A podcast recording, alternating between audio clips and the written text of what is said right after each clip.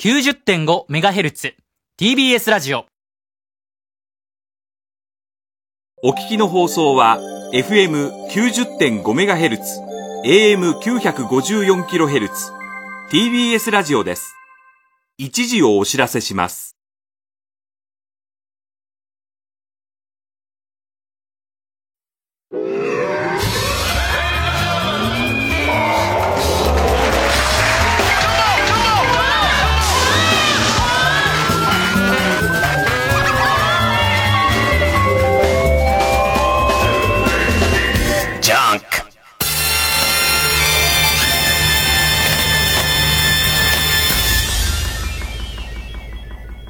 週気づいたこと。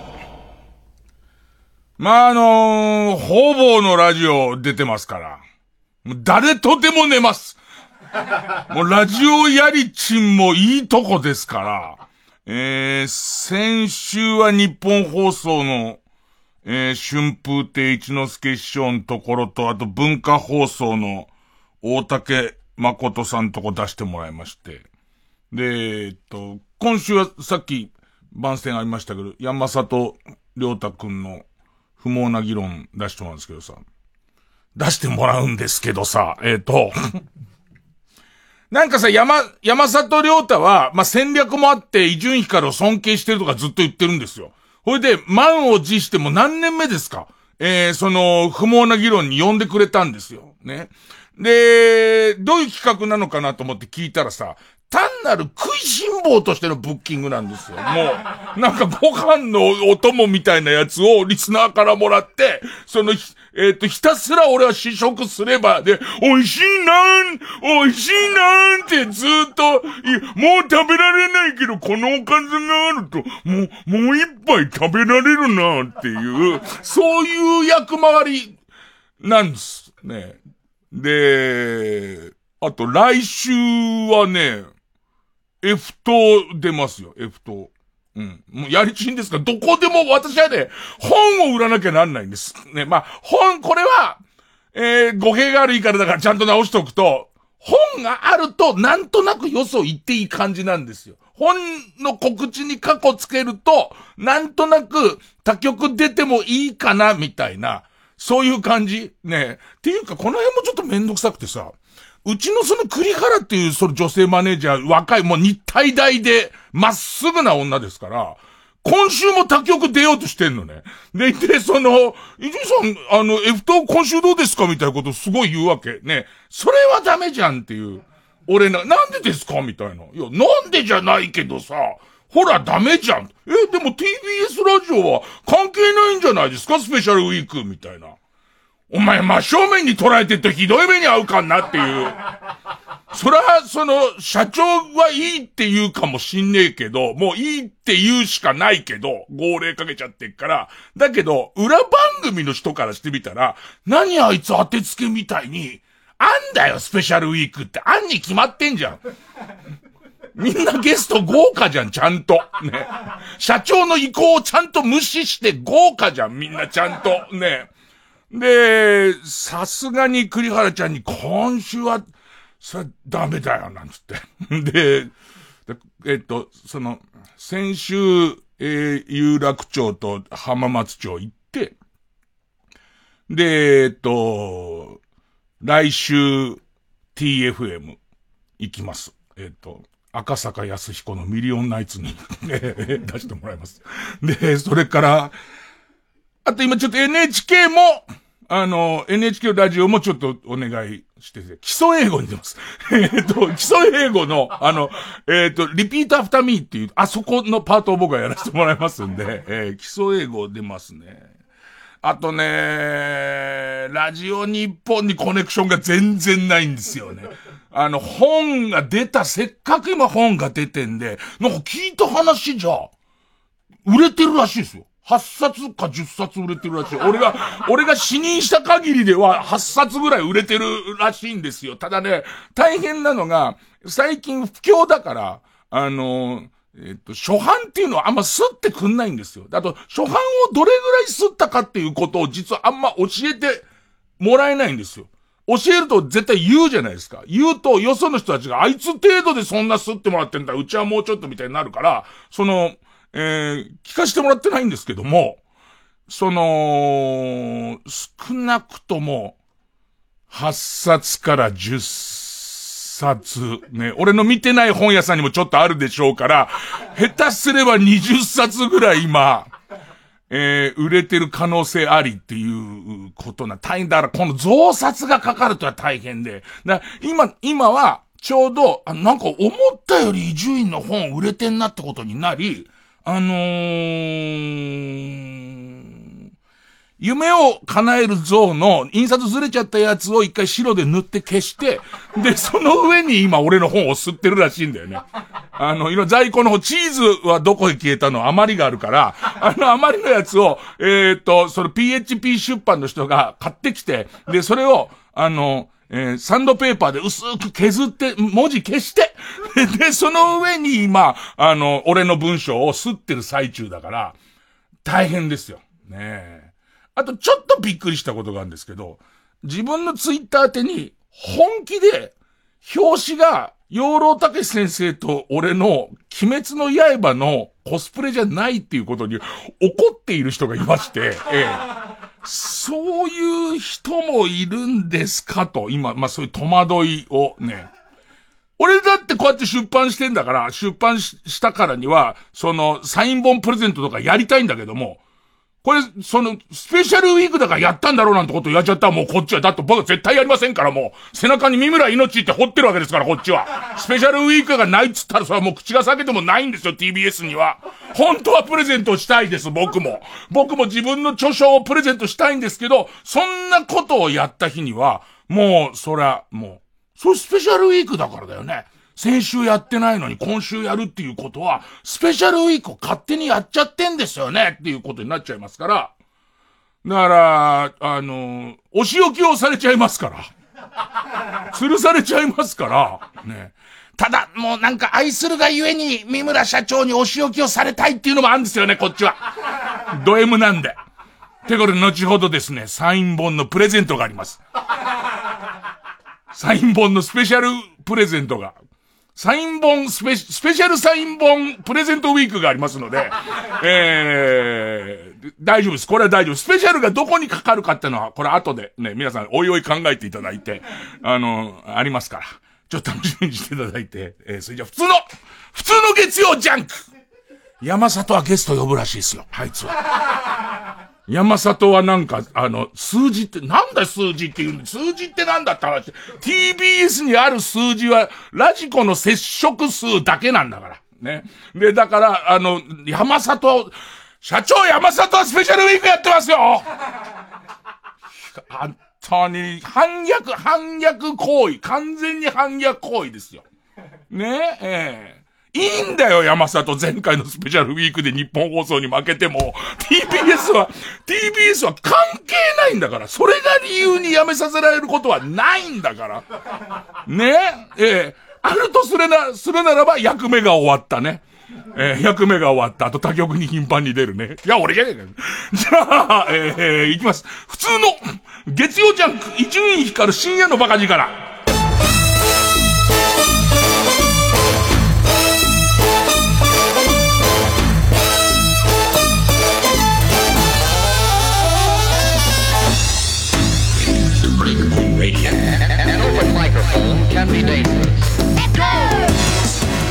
巧妙にできる。俺自身はこの番組はちっともスペシャルウィークじゃない形でやる。もう、えむしろスペシャルウィーク反対派でやっていくわけ。ですでいて山里のところに出ちゃうんですよね。山里に無理にスペシャルウィークのゲストっつって呼ばれちゃって俺はもうそんなこととは思わないからたまたまさ俺が必要だから俺とお話ししたいからって呼んでもらったんだっていうさ無垢な形で行くじゃん。で、結果ちょっとで、しかもさ、山里運が悪くてさ、前回のその数字が良くないんです。あんま良くなかった正直。ね。この、え運だが俺はっきり言わせてもらうけど、スペシャルウィーク基本的に運なんで、あの、どこにアンケート紙が配られたかみたいな話になってくるから、それ一喜一憂することではもともとないんだけども、ここがさ、ちょっと凹んだとこに行ってさ、ちょっとでも上がるじゃん。俺が数字持ってることになるんだよ。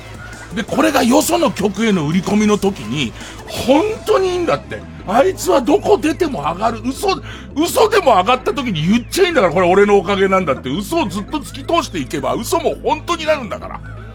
もともとオペラ歌手だっつってこの世界に入ってんだから、こっちは。怖かないんだよ、もともと。ね、もともと職業詐欺師なんだから、どうでもしちゃえばいいんだからね。いやー、あとはラジオ日本に知り合いがいないんだよな。あ、タブレット潤くん。タブレット潤くんとこにお願いだから出してくれて。ね。頼むよ、出してくれみたいな形がいいのかな。えー、っと、あのー、だいたい2ヶ月に1回ぐらいやってる企画で、伊集院さんこれについて喋ってっていうメールをもらうのが、なぜかだいたい2ヶ月に1回ぐらいあるんですけど、えー、今週も一応あります。えー、baka.tbs.co.jp baka.tbs.co.jp っていうね。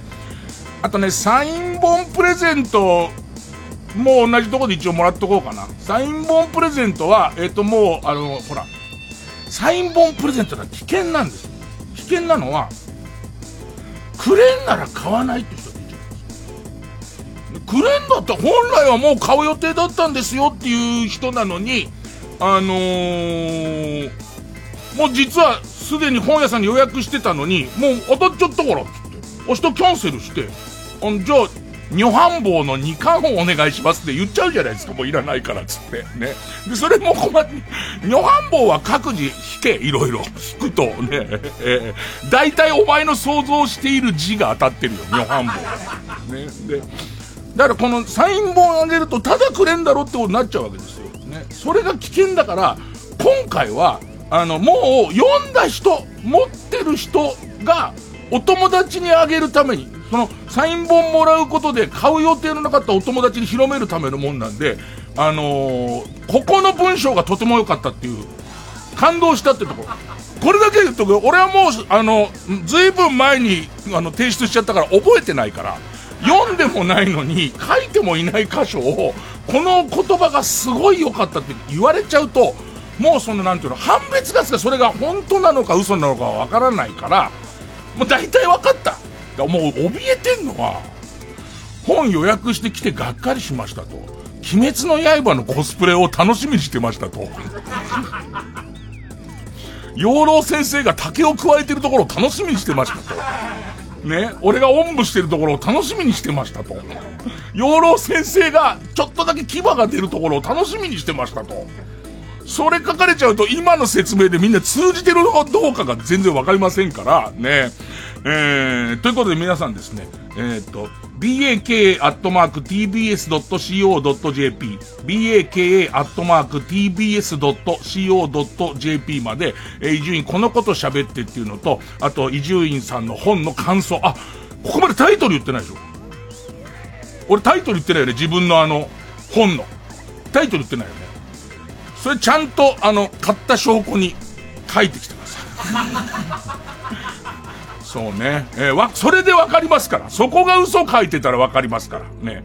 あと、あの、僕が出した本のタイトルを、うつらうつらで聞いちゃう人がいるってのは分かりましたから、そうやってね。冗談が通じない人いるの分かりましたから、今ここまで聞いて伊集院さん、女飯坊っていう本を出したんだなってことになっちゃうと、あの、これはまた違うものが急に売れちゃいますから、今んとこ本のタイトル、俺は言ってないんですよ。女飯坊とチーズはどこへ消えたしか言ってないんですから、あのー、それに気をつけて、えー、送ってください。ね。えー、とりあえず曲、えー、バウンダリーであの言葉。葉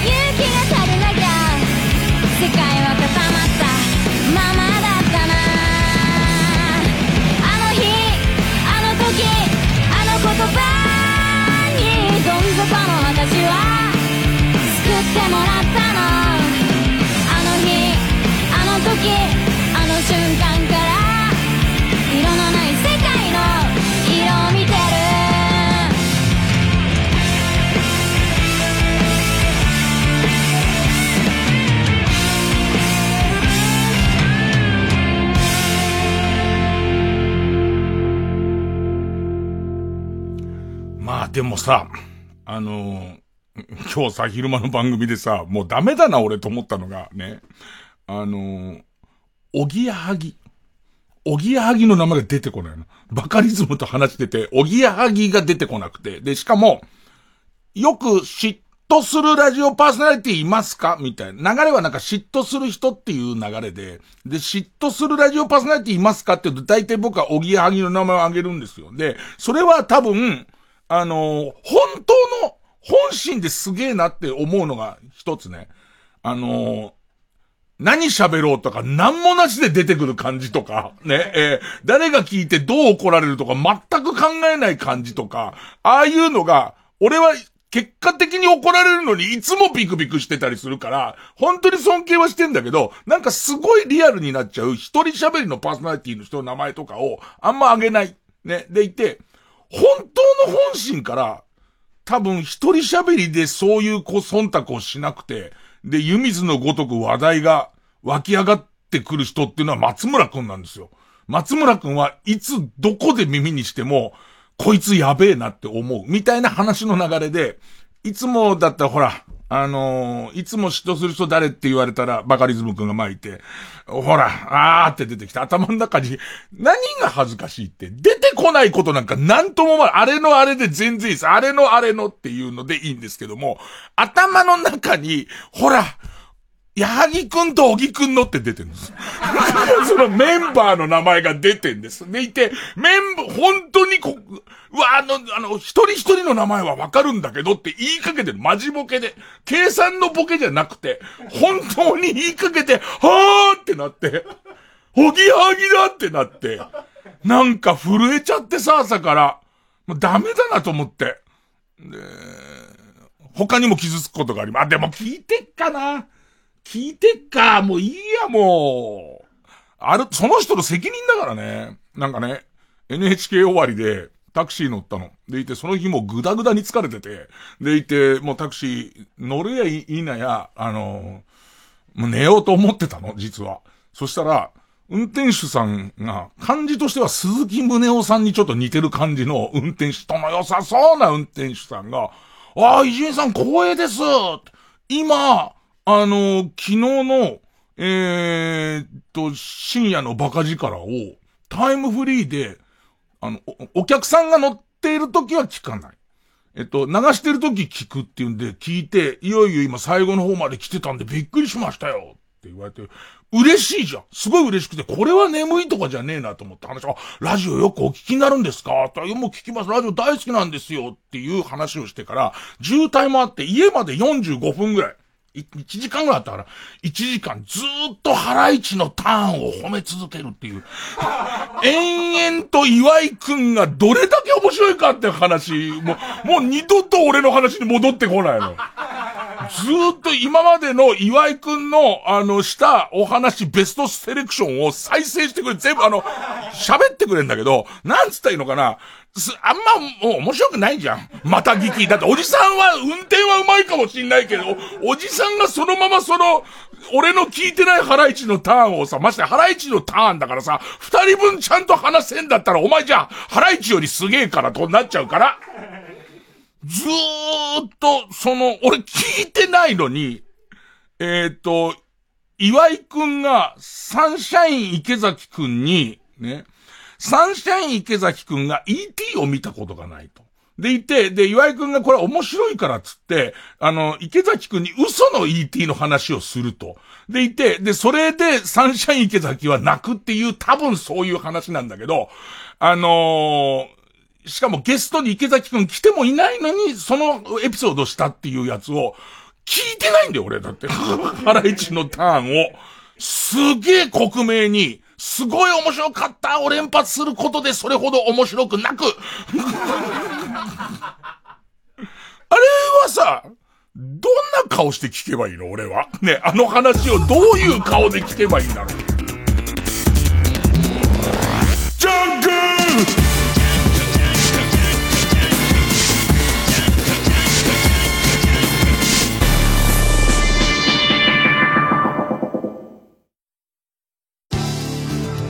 TBS ラジオジャンク。この時間は小学館中外製薬マルハニチロ伊藤園ホテルズ総合人材サービス新生梱包他各社の提供でお送りします。バナナフィッシュ海町ダイアリーの吉田明美最新作歌川百景。谷合の温泉町を舞台に描かれる新たなるヒューマンドラマがついに始まる海町ダイアリーとつながる物語歌川百景コミックス第1巻好評発売中小学館ああ、中外製薬の面接が、ああれ？マスター。いらっしゃいませ。あれ？水出しコーヒーでいいか。あ、ブレンドで。水出しコーヒー入りました。あ、じゃあ水出しコーヒーで大丈夫です。そろそろ閉店です。小木栄一です。南部ひろみです。崎山俊也です。セッション22のスピンオフプログラムがスマホ用音声配信アプリ耳タブでスタートしました。名付けて、崎山俊也南部ひろみの大人の社会科見学。第1弾は埼玉県のわらび西川口編です。スマホ片手に同じコースを歩くのもおすすめ。ぜひ聞いてください。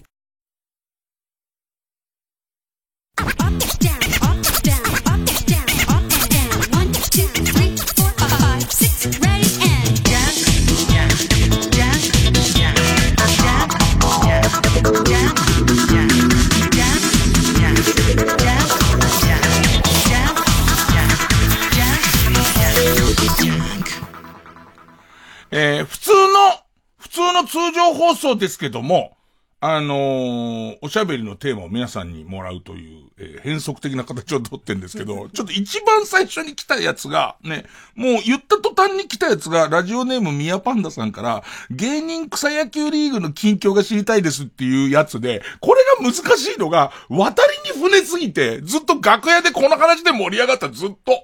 ずっと。ただ楽屋でこの話で盛り上がったんだけど、これ言えねえなっていうので、今日はしないってなったやつが先に来て、今ふつふつと。で、この流れだともうちょっと聞きたいでしょていうかね、芸人草野球リーグのコミッショナーのブッチャーさんっていう人が、多分壊れちゃったと思うんです。トップが。トップが壊れちゃったと思うんです。ちょっと前に言いましたよね。その侍ジャパン、えー、アンダー15の侍ジャパンだった人だった中華料理屋の若旦那が入っちゃって、ね、えー、あのー、あ、多分取引の条件は、終わったらその中華屋食い行くからっていう多分取引条件で、えっ、と、もうランチは仙台に任せてるんですって。知らねえよと思ったけど、ね、あの、その中華ランチは仙台に任せて、草野球の試合に来るらしいんです。ね、別にもう芸人でも何でもないんですよ。ねえっと、どこから話せばいいのかなもう本当にちょっと恥ずかしいのは、こういう企画をやってるのに、この人に背中を押されて一番話したかったこと話してるから、ちょっと恥ずかしいしいんですけど、トップのチームはパークスっていうチームで、で、そこはもうサブロックモンキーズの杉浦くんっていう、春夏春夏連続で、えっ、と、勝ち続けた帝京高校の野球部なんです。ね。でいて、独立リーグも入ったっていう、もう野球芸人のトップみたい人です。でいて、彼の人脈で連れてきてる、その若手の芸人とか、それが、ことごとく甲子園に出てて、前も愚痴りましたけど、もう、先発メンバー9人中6、7人甲子園出場経験ありで、で、聞いたら、何なのさ、一人はお笑い養成所の人で、まあ、それは芸人リーグだからしょうがないじゃん。そしたらもう一人がラッパーだっつうんだよね。ね。でいて、まあまあ、ラッパーも、ラップも芸事だから、ね、まあそれはしょうがないでしょっていう。で、まあちょっと広めで今芸人だけじゃなくてもそれに携わる人まではいいかっていう流れはあって、その、パークスって一番圧倒的に強いんだ。3年前にキャプテンで甲子園出てるやつとかいるから、俺からしてみたら野球をやれよ。お笑いじゃなく、大学で野球をやってろよっていう、ね。そういう、こう、連中がいっぱいいるんだけど、一応俳優の養成所にいたりとか、まあ、その芸事をやっているっていうことで悔しいけど、悔しいし、やってて俺たちは何と戦ってるんだっていうレベルのチームだから、あの、悔しいんだけども一応、こう、ギリ入ってる、なんつったいのかな。うちもキーリアナウンサーと入ってもらってるから、まあそれはしょうがないかなっていう、これ TBS のキーアナウンサーは東大の公式野球部ずっとキャッチやったりするんで、入ってもらってたりしてるし、あとその、それ言い出しちゃうときりないのは、えっ、ー、と、元芸人の元雨どいのをつける仕事の人とかいるから。それもやめちゃったから。ねえ、とかもいるんで、それは難しいんですよ。ね。で、で、その、パークス杉浦のチーム、今シーズン全勝なんですよ。しかも圧倒的に全勝なんですよ。だから、文句も言いたいんだけど、その上を行くそのブッチャーさんの連れてくる、もうかすりもしないところの人っていう、ね、元日本ツーンって二人いるから。いやいやいやいやいや。あの、日本ツーンの中でも割と陰気な人っていう。俺の中ではね、日本ツーンの中で陽気な人だったら、俺を芸人に入れる。ね、宴会芸ができるってならそれ芸人に入れていいんだけど、それが入ってきちゃうから。元日本ツーンの4番と、元日本ツーンのエースみたいな人入ってくる。で、この人たちはかなりお年を召してるので、まあ、ギリ、ギリ、まあいいか、みたいな。で、で、ここを許すとなると、もうパークスにも文句は言える。パークスの方がどっちかとマットに近いから。それで今シーズントップがダントツでパークス。でいて、えっ、ー、と、2位が鍋プロのフランケンズっていうチームが2位なんですよ。で、3位が、えっ、ー、と、僕らのチーム、ビッグアスホールズ。で、えっ、ー、と、ブッチャーさんのチームは前半はいまいちだったのに、その中盤で、元侍のピッチャーを入れてからぐんぐん追い上げてきて、僅差で4位、僕らと僅差で4位に入ってきたんだけど、それが、先週の試合、最新の試合で、俺らまさかのパークス相手に大金星ってことが起きて、で、その全勝のチームを止めたっていう、これがもう俺で本当に嬉しい勝利だったの。そしたら、二面球場だから、トイ面でやってる、そのブッチャーさんたちのチームと少し離れて5位6位を争ってるチームの試合が何かざわついてるわけ。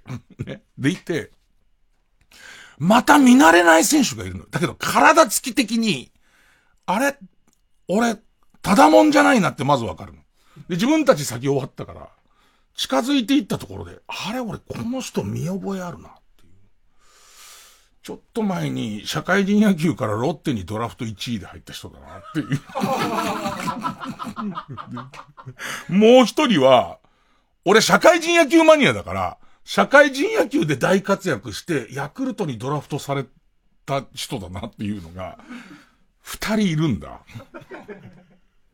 で、これを言おうかどうか迷ったってことは、まず大先輩のブッチャーさんが、ブッチャーさんがね、な、鉄のハートを持ってて、実はブッチャーさんよく実はこの番組を聞いてくれてんのよ。生じゃないかもしんないけど、その、タイムフリーとかで聞いてくれてて、で、こっち側さ、大先輩のブッチャーさんで、もっといや、芸人リーグってブッチャーさんが作ったから、ブッチャーさんの遊び場でちょっと遊ばせてもらってるところは、すごくあるし、ブッチャーさんって、あの、草野球の野球場の抽選に朝から並んでくれたりするの。下っ端に行かせればいいじゃん。違うの。あの人、やりたい人なの。あの、いつも言うんだけど、ブッチャーさんには僕がやりますじゃない。ブッチャーさんありがとうございますの人なの。ブッチャーさんってそういう男気のある人なの。ね。で、おぎやはぎだったらすぐクソ味噌言ってんだろうな。聞いてようが聞いて、後でネットニュースになろうがなる前が、まあまあ言うんだろうな、おい。ブッチャーさんそういうところ、ちょっとね、どうかしてる、のブッチャーさんとどうかしてるところちょっと面白くて、前回俺ちょっとビビりながら、あの、皆さんもあのトーン聞いたと思いますけど、元侍、そのジャパンのアンダー15の、普通の中華料理屋のおじさん来てんだよ、つったやん。ね。したら、あの後すぐ会ったブッチャーさんと。で、ちょっとやっべと思うわけ。先輩いじっちゃったと思うじゃん。ありがとうなこいつの名前出してくれてつって。すごい喜んでんだ。ブッチャーさん違うって。ねえ、ちょっと違うって、俺の思ってたやつと違うって。ただこれが、一番難しいのは、俺たちからしてみたら、その、ブッチャーさんも、どう、なんかその、人数が足りなかったから今回はつってるらしいの。人数が足んなかったからたまたま知り合いで野球できる人探したら、元プロ野球選手二人だから嘘だと思うよ いっぱいいると思うよサンミュージックにもっといると思うよっていう、ね相方のリッキーさんだって野球やってんのにさ、相方のリッキーさんとさ、その、仲良くねえからさ。だから全然リッキーさん頼まないしさ。言ってくれれば別に前に座ってるナオメヒアだって行けばいいんだから、こんなの。ね。いないんだっつって。どうも、たまたまなんだ野球できる奴らいませんか？明日空いてる人いませんか？だったらプロ野球選手二人になっちゃったって言うわけ。ほ んで、困っちゃうのはさ、困っちゃうのは、これでブッチャさんって言うと、ブッチャさんはね、あのね、あの、昭和の漫画に出てきたおじさんだから。ね。もういいってなっちゃうか、ね、笑ってるかどっちかなんですよ、あの人は。ね。で、俺としてはさ、じゃあこれを言って、ブッチャーさん、それダメっすよ、もう、っていう、そうなってきちゃうとって、あのもう、うんと、わか、わけわかんない。俺ら何と戦ってんのかわかんなくなっちゃいますからって、言いたいのが半分なんだけど、言うともう呼ばないじゃん。呼ばないと上位を食ってくれないんだよね。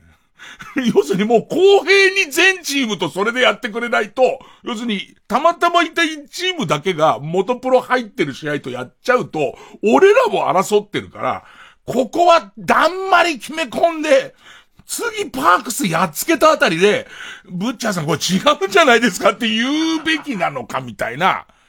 今ね、そういう意味じゃね、あの、はっきり言いますよ。もしブッチャーさん今聞いてたら、笑ってると思うんです。そうなんやちょっとえげつないんやわしはつって。そういう人なんですけど、まあその申し訳ないこのミヤパンダさんのおかげで喋りたいことを少し喋らせてもらったんですけど、もしですよ、ブッチャーさんがさすがに気づいて俺に対して後輩にそんな注意される覚えねえよと。分かってももう、やってられるかってなっちゃった場合は、お前のせいだからな。ミヤパンダの。ミヤパンダのせいだからね。俺今日やめようって言ってたんだこの話。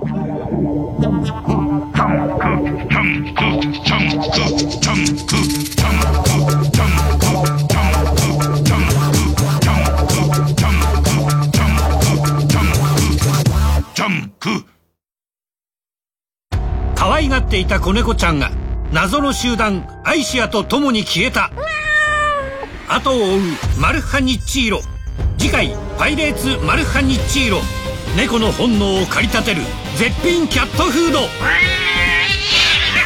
猫かぶってたのか。マルハニチロ。お仕事を探しているあなた。新生グループの新生梱包にお任せください。新生梱包？新生梱包のウェブサイトでは様々な物流のお仕事を検索できます。ぴったりのお仕事がきっと見つかりますよ未経験でも大丈夫なのね。さあ新生梱包で検索。TBS ラジオ公演ハイパープロジェクション演劇配給日向翔陽役の大悟小太郎です。小爪研磨役永田貴人です。演劇配給シリーズ最新作「ゴミ捨て場の決戦」がこの秋より上演されます。公演の詳しい情報は演劇配給公式ホームページか Twitter でご確認ください。やろう。もう一回がない試合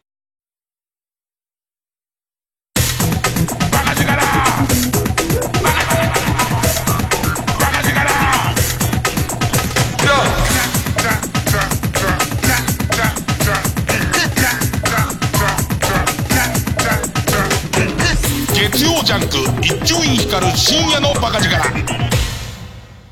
ラジオネームすみやん。えー、伊集院さんの本読みました。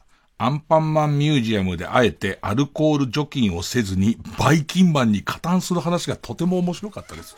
サイン本をくださいっていう。あそこね。えー、それからですね、えー、ラジオネーム桃口山江さん、伊集院さんご著書のこんな私が東洋の魔女の一員になるなんてを読ませていただきました。しかもさ、これさ、すでにあるやつっていうボケなのかなと思って。ね、すでにある、それ、俺じゃねえよっていうボケなのかと思って、俺調べ、アマゾンで調べたらねえしこの本せめてあるやつで、ね。えー、ラジオネーム、味噌漬けは粗挽き胡椒と若干の塩さん。えー、伊集院さんこんばんは、こんばんは。養老たけしさんとの共著、世間とずれちゃうのはしょうがない。読みました。ね、続編のチンコがずれちゃうのはしょうがないも予約しましたっていう。書かないと今から書かないとまあね、そういう、こう、あの、読んだ人、こうやって読んだ人しか僕はこのメッセージを読みませんから、で、この中から、まあだから、こう、一応読まれた人候補として3、3名様とか言っとかないと、ね、もう、これが次々来ちゃうと、俺、俺も送ったんだからこれ漏れなくじゃねえのかよってなっちゃうとさ、むしろベストセラーにはなるけど、ただくれる紙だから、燃やすにしたってただの紙だから、ベストセラーにはなると思いますけど、そういうわけにもなかなかいかないんで。で、草野球のあれちょっとこぼれで言うとね、で、その前哨のパークスと対戦することになりましたっていうんで、ちょっと例の、あのー俺の中での宇都宮、宇都宮がちょっと出だしまして、わざわざ、えー、っと、疲れてんの仕事の合間に行って、コテンパンに負けて帰ってくるのも嫌だなと思って、休んじゃおうかなって、ちょっとそれが、こう、よぎったんですけど。で、さらに、うちの主要なレギュラーメンバーが、トップバッター、2番バッター、4番バッターと、えー、と、それからもう一人だな、もうショートが、休みっていう、あの、仕事で来れないって時で、もうダメだなと思って、どうしようかなと思ったんだけど、まあでも一応勝つ努力はしようと思って、いろいろこう、いない人でラインナップ組んだりとかして、ね。今思えばプロ野球選手を呼べばよかったんですけど、その、ね、ね。中田翔選手を呼べばよかったんですけど、空いてませんなんつって、ね、空いてねえよつって、ね、ね、ね、ユニフォームくれたノリで来れませんと思ったんだけど、ね、えあのー、とりあえず最善の努力はしようってことになって、わかった。ね。いいプレイに俺はどんどん金を出す。出塁したらもう100円出すとか、それ以上ホームラン打ったらそれ以上ボーナスを出すっていう、えー賞金制でお前ら頑張れって言ったら、こいつらが頑張るのよ。で、しかもすごいよ。多分最先端だと思う。普通のプロ野球はすごい細かく査定してるじゃん。俺はその場でもう LINEPay でバンバン振り込んでるから、三塁コーチボックスでずーっと LINEPay の振り込みなの。でも途中から、まさかのそのチームを1点に抑えて1対1で最終回で、最終回で連打が始まった時なんか、俺バカになっちゃってさ、最初100円で始まったはずなのにさ、1打席ごとに1500円ぐらいバンバン振り込んでっから、打点ついたから2000円だとか、ね。それからあと、その、ここで俺代打起用するからって話になって、ちょっと審判に代打つけてきてくれ、つって。キャモン西本が元気に、はいって声が大きいっつって、500円っつって。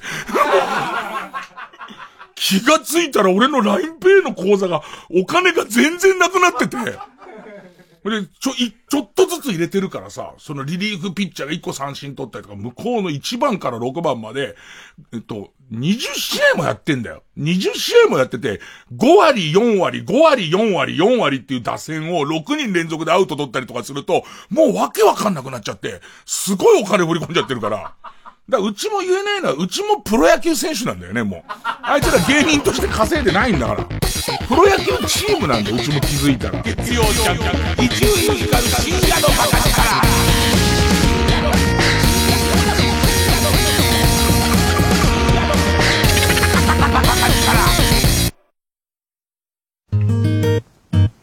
ここで、ヨルシカの風をハムをお聞きください。明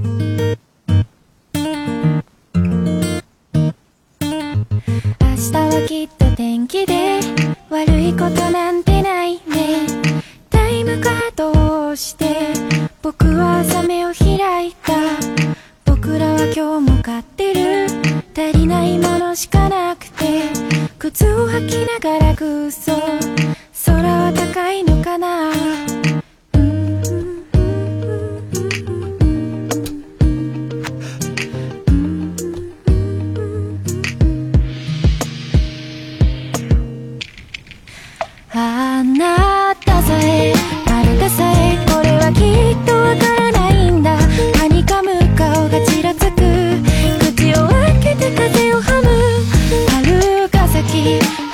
桜の散りぬるを眺む」「今風をはむ。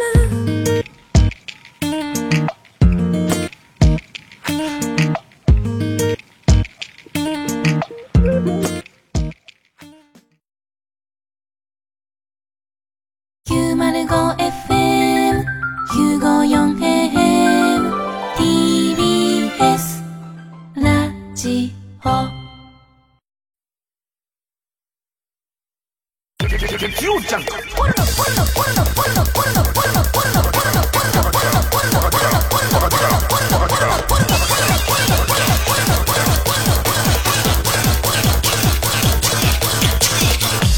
ン深夜のバカ力。最初話そうと思ってたのは、また歌舞伎行ってきたんですけど、歌舞伎面白くて、悔しいかな、この前に座ってる、えー、なおくんが、おすすめの、なおくんが先に仕事で見に行って、すごい良かったっすって言われて、じゃあ行こうかなって言ったんだけど、面白かったな、なんかね。え、どうやらもともと長い話をギュッとして、歌舞伎ってその、その何幕もかけて長いその古典のお話をやることもあれば、その中の名場面みたいな、特に踊りの入った名場面をギュッとしたやつとかあるんですよ。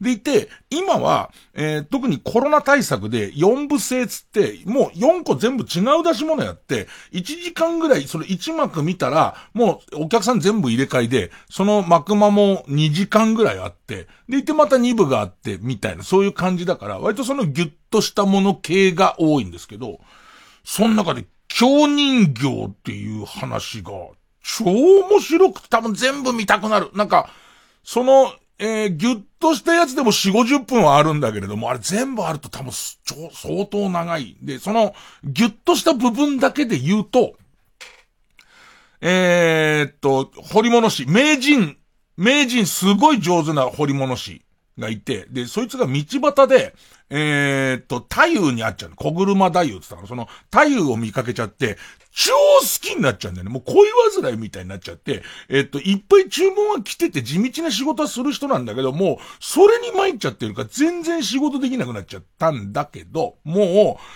きすぎてフィギュア作ろうっつって。で、京人形を自分で掘るんだよね。掘るわけ。しかも等身大のやつっていう。あの、綾波レイの等身大のを買っちゃう感じです、もう。ねあまあ、自分で作っちゃうんだよね。自分で作っちゃうんだけど。で、その、あまりにもともと名人で、しかも会いたい、すげえ、超、超推しメンですってなっちゃってるから、あのー、かなり、力を込めちゃってるせいで、動き出すんだよね、その人形が。人形が動き出して、ただ、その、思いを込めてるのは、おっさんだから、その、ジンゴロウだから、ジンゴロウっていうおっさんだから、なんか、おっさんの動きを真似ることしかできないわけ。で、おっさんが踊ると、京人形は同じ踊りをするっていう。でも、このおっさんも相当劇場通ってっから、ね、その、相当踊りは踊れるんだけれども、やっぱり男のガサツさみたいの残るよね、みたいな感じになっちゃう。それが俺のイメージだと、モーションキャプチャーのイメージなんだよね。要するに CG 職人みたいな人が、自分でこう、アイドルのすごい好きな子できて、で、その、その子が好きがゆえに、もう、精密な、その CG でアイドルを作って、さらにモーションキャプチャーで動くようにしますみたいな。で、動かすのはいいんだけれども、やっぱりこっちがもう好きですげえ見てるから、やっぱり俺がどんなに上手に、あの、完コピした踊りを踊っても、ちょっと男の風味抜けねえじゃんってことになるんだ。で、そこで、拾ったって一応ざっくり拾ったっつってんだけど、拾ったその、えっ、ー、と、本人の私物の鏡。もしかしたら、地下アイドルがメルカリで困って売った感じの、あの、地下アイドルが片っ端から私物にサイン書いて、ボーリを乗っけて売る、あの感じかもしれませんけど、ね、今に例えると、その、拾った鏡を、その、えっ、ー、と、京人形の、えー、懐に入れると、まあ、鏡は女の魂とも言うから女の魂がこもってくんねえかなつって入れると、完全にもうそのもの、太陽そのものになって、美しい太陽そのものになって踊るみたいな。そういう話なんだけど、この、その太陽の人形の役、まあ、太陽の役じゃ正確に言うと人形の役が、えー、七之助さんなんだけど、これが、びっくりするのは、踊りがうまいっていうのはすごいと思うよ。その見た目が綺麗もすごいと思うんだけど、京人形の、等身大京人形最初に箱に入ってんだけど、箱を開封、ね、フィギュアを開けた、箱の蓋開けたところの、立ってる感じが、もう、美しい人形、人形だって、まあ、白塗りだから余計そう人形だっていう感じで、動き出した時のぎこちない感じと、それからあと人間になった時の感じと、その最後鏡で人間になった感じと、なんか鏡を入れたり出したり遊びみたいなのがあるの。その鏡出ちゃうと、ちょっとおっさんっぽい動きになって、鏡を入れると、そう、太陽そのものの動きになるやつとか、あとその、もうさ、ずっと劇場通ってっから、そのジンゴロは、振り付けなんか完コピしてるつもりなんですよ。そのおっさんが完コピしたつもりの、その振り付け通りに踊る人形の時の、やっぱりちょっとだけおっさんだよね、みたいなとかを、全部踊り分けんのね。それがすげえ面白くて、なんか、あのー、痺れちゃって。で、一応、ちょっとだからその今言ってた、俺からしてみたら、めちゃめちゃ CG デザイナーとしての技術のある、えっ、ー、と、割と引きこもりがちな男が、たまたま見たその、えー、アイドルが大好きになっちゃったけど、手が届かないっていうことで、かなり心を病んじゃってたのを、そうだ、俺のもんにするには、えっ、ー、と、フル CG でどこから見てもないと作って、VR で鑑賞しようみたいな感じになっていくと。でいて、えっ、ー、と、やっぱり動かしたいからってやっていくと、これをやったら動かせるんじゃないかっていうことは、モーションキャプチャーで、こう、自分と同じ振りをさせることができるっていうことになり、だけどもこれは完璧じゃないって言った時に、何かこう上手に AI 的なデータを入れることで、その、この天才的なプログラミングをすることで、本物同然になりますみたいな、俺の中の設定ね。びったりくんだけど、一つ違うところは、あの、奥さんがいいんだよね。で、その、なんつったらうまく言えないけど、その、江戸時代の、えー、っと、車に行きますみたいな。ね。吉原に行きます。大、太夫っていうところのポジショニングが、今の文化とは全然違い、違うから、明るい奥さんがいて、奥さんは、この、なんつうの、えっと、アイドルごっこみたいな、え、その、えっ、と、吉原ごっこみたいのの仲居役とかをやってくれたりとかするのね、なんかね。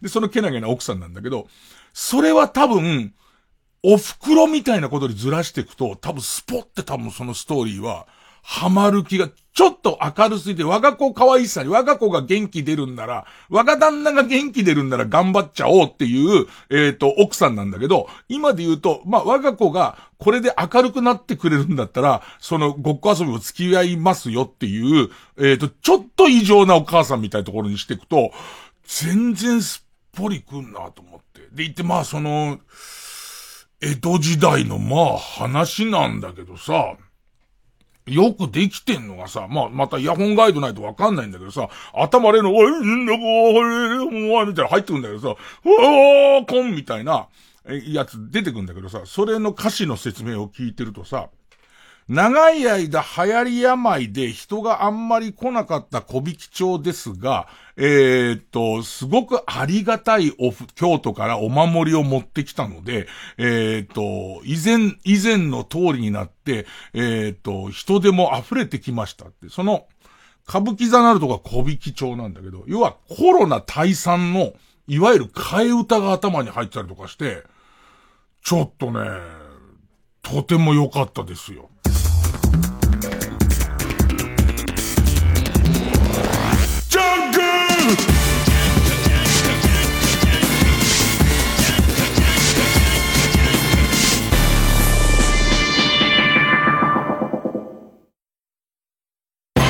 次のメロディーを覚えれば、あなたも今日から旅上手カラオケ卓球食べ放題など、いろいろついた温泉宿が、学生一泊、税別5800円から。それでは行きます。いい湯加減、旅加減、伊藤園、ホテルズ。詳しくはウェブで。アートアクアリウム美術館が日本橋に誕生。累計来場者1000万人を超え、夏の風物詩として愛されてきたアートアクアリウムがアートアクアリウム美術館としてオープン。年間を通じて楽しめ美しい金魚の生命を五感で楽しめる演出を施し来るたびに新しい発見をお届けします。生命の宿る美術館をコンセプトに3万を超える金魚の織りなす美しさ神秘的な世界をぜひご体感ください。詳しくはアートアクアリウム公式サイトをご覧ください TBS ラジオジャンクこの時間は小学館中外製薬マルハニチロ伊藤園ホテルズ総合人材サービス新生梱包他各社の提供でお送りしました。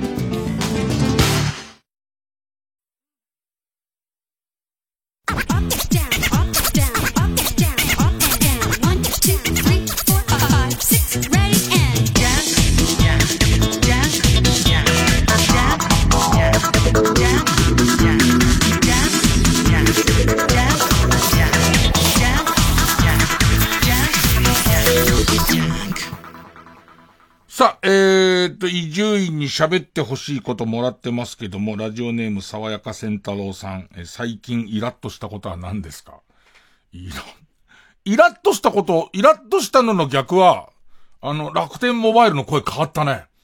楽天モバイルがね、どうした？どうした？が、ね、あれが変わりましたよね。急にソフトになりましたよね。で、あれ、思うんですけど、あの、しれっと直してるじゃないですか。しれっと直しても、もう、なんか こっち側に反射的に、坊主憎けりゃ今朝まで憎いと一緒で、あれってさ、もともと言ってる人さ、米倉涼子さんじゃないのにさ、もう米倉涼子さんのアップもうるさいと思うようになっちゃってるよね。なんか楽天モバイルのあそこだけを直したらどうなのっていう話なんですけど、あのー、直したんだっていうね。で、あの、イラッとするのは CM じゃないんですけど、あのさ、取り木の錬金術師って言うじゃん。全然うまくありませんけど。ね、なんかそのさ、アナウンサーとかがさ、もう、いわゆる取り木の錬金術師みたいなこと言うじゃんか。鋼と取り木って一個も合ってませんけどっていう、それを、もうなんか、その、ものすごい上手いことを言い、で、それをもう正式に認められた言葉みたいにニュースのアナウンサーとかが、取り木の錬金術を連発すると、全然上手くないしっていう、あとよく、本来はよくわかんないしっていうのを、すごい思うっていう。まあまあ、僕がじゃないです。えーなおくんが、そう思う、そう思うみたいですけどね。えー、あとですね、ラジオネーム、病んで犬を、病んで犬をいただいたごちごちさんですけど、ラジオネーム。61歳の宮崎よしこさんがビキニを披露しましたが、伊集院さんは宮崎よしこさんのビキニ見ましたかっていう。俺、たまたま、ネットニュースに出てて、見て、でいて、その今日も他のテレビ番組とか出るのに、ホリプロの出版部の人がついてくるんですよ。出版部の人が少しでも売り込めと。どの番号、番組に出てもタイトルを言い続けろと。嘘でもいいから言えと。ね ええとにかく、えー、っと、言われてる中で、あ、これ出たんですねって言ったらそうなんですよって話してて、これわかんないんだよさ、宮崎よしこさんに会った時に、俺いつも思うんだけど、61歳でビキニをするわけ。ビキニをして、今の君はピカピカに光って世代からしたら、あ、なんか61歳になってもお綺麗、マジでその、61歳になってもお綺麗なんですけど、お綺麗なんですけど、田中みな実が、その僕に写真集くれる時もそうなんだけど、どう、なんて言えばいいんだよ。宮崎よしこさんに。抜きましたうんで、変、でもさ、全然、いや別に、別にピクリとも来ませんけどっていう感想も変じゃん、なんか。ね、なんか、あのー、目の前でくださった、僕なんかも今自分の本を、その配りますけども、ちょっと恥ずかしいけども、まあ、その読んでほしい人に配りますけど、例えばあれをさ、クイズとかだって宮崎よしこさんがくれるとするじゃん。俺に伊集院さん読んでって言われた時に、どうすれば？ちょっと想像してみて。あれをこうやってもらった時に自分の事務所の先輩もらった時に、その、なんていうの？家で見ますっていうの家で見ますもちょっと変だよね。で、その前で見て、はあ、なるほど、綺麗ですね、っていいの？なんかあの、いわゆる、ネタ見せた後に、全然笑わずに、面白いです。すごい面白いですね。こういうのいつ考えるんですか？って。す、あれの感じになっちゃわないの？その場で俺が、すちょっとすいませんつって、トイレにうわーって書き込んで、はーはーやっはーいつって、ドクドクドクドクドクドクドクドクドクドクドクっていう音が表に聞こえるぐらいじゃないと、失礼じゃないですか、どうやったって。それは、だか、なおくんがなんかネタやった後に、本当に面白いこと考えられますね。のやつでしょ。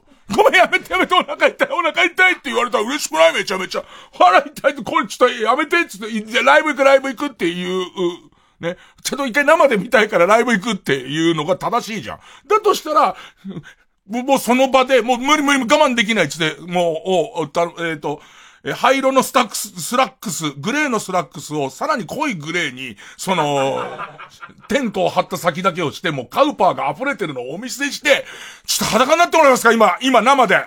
生で。これが一番失礼ないところなんじゃないの？ね。はい、違います。違いますよ。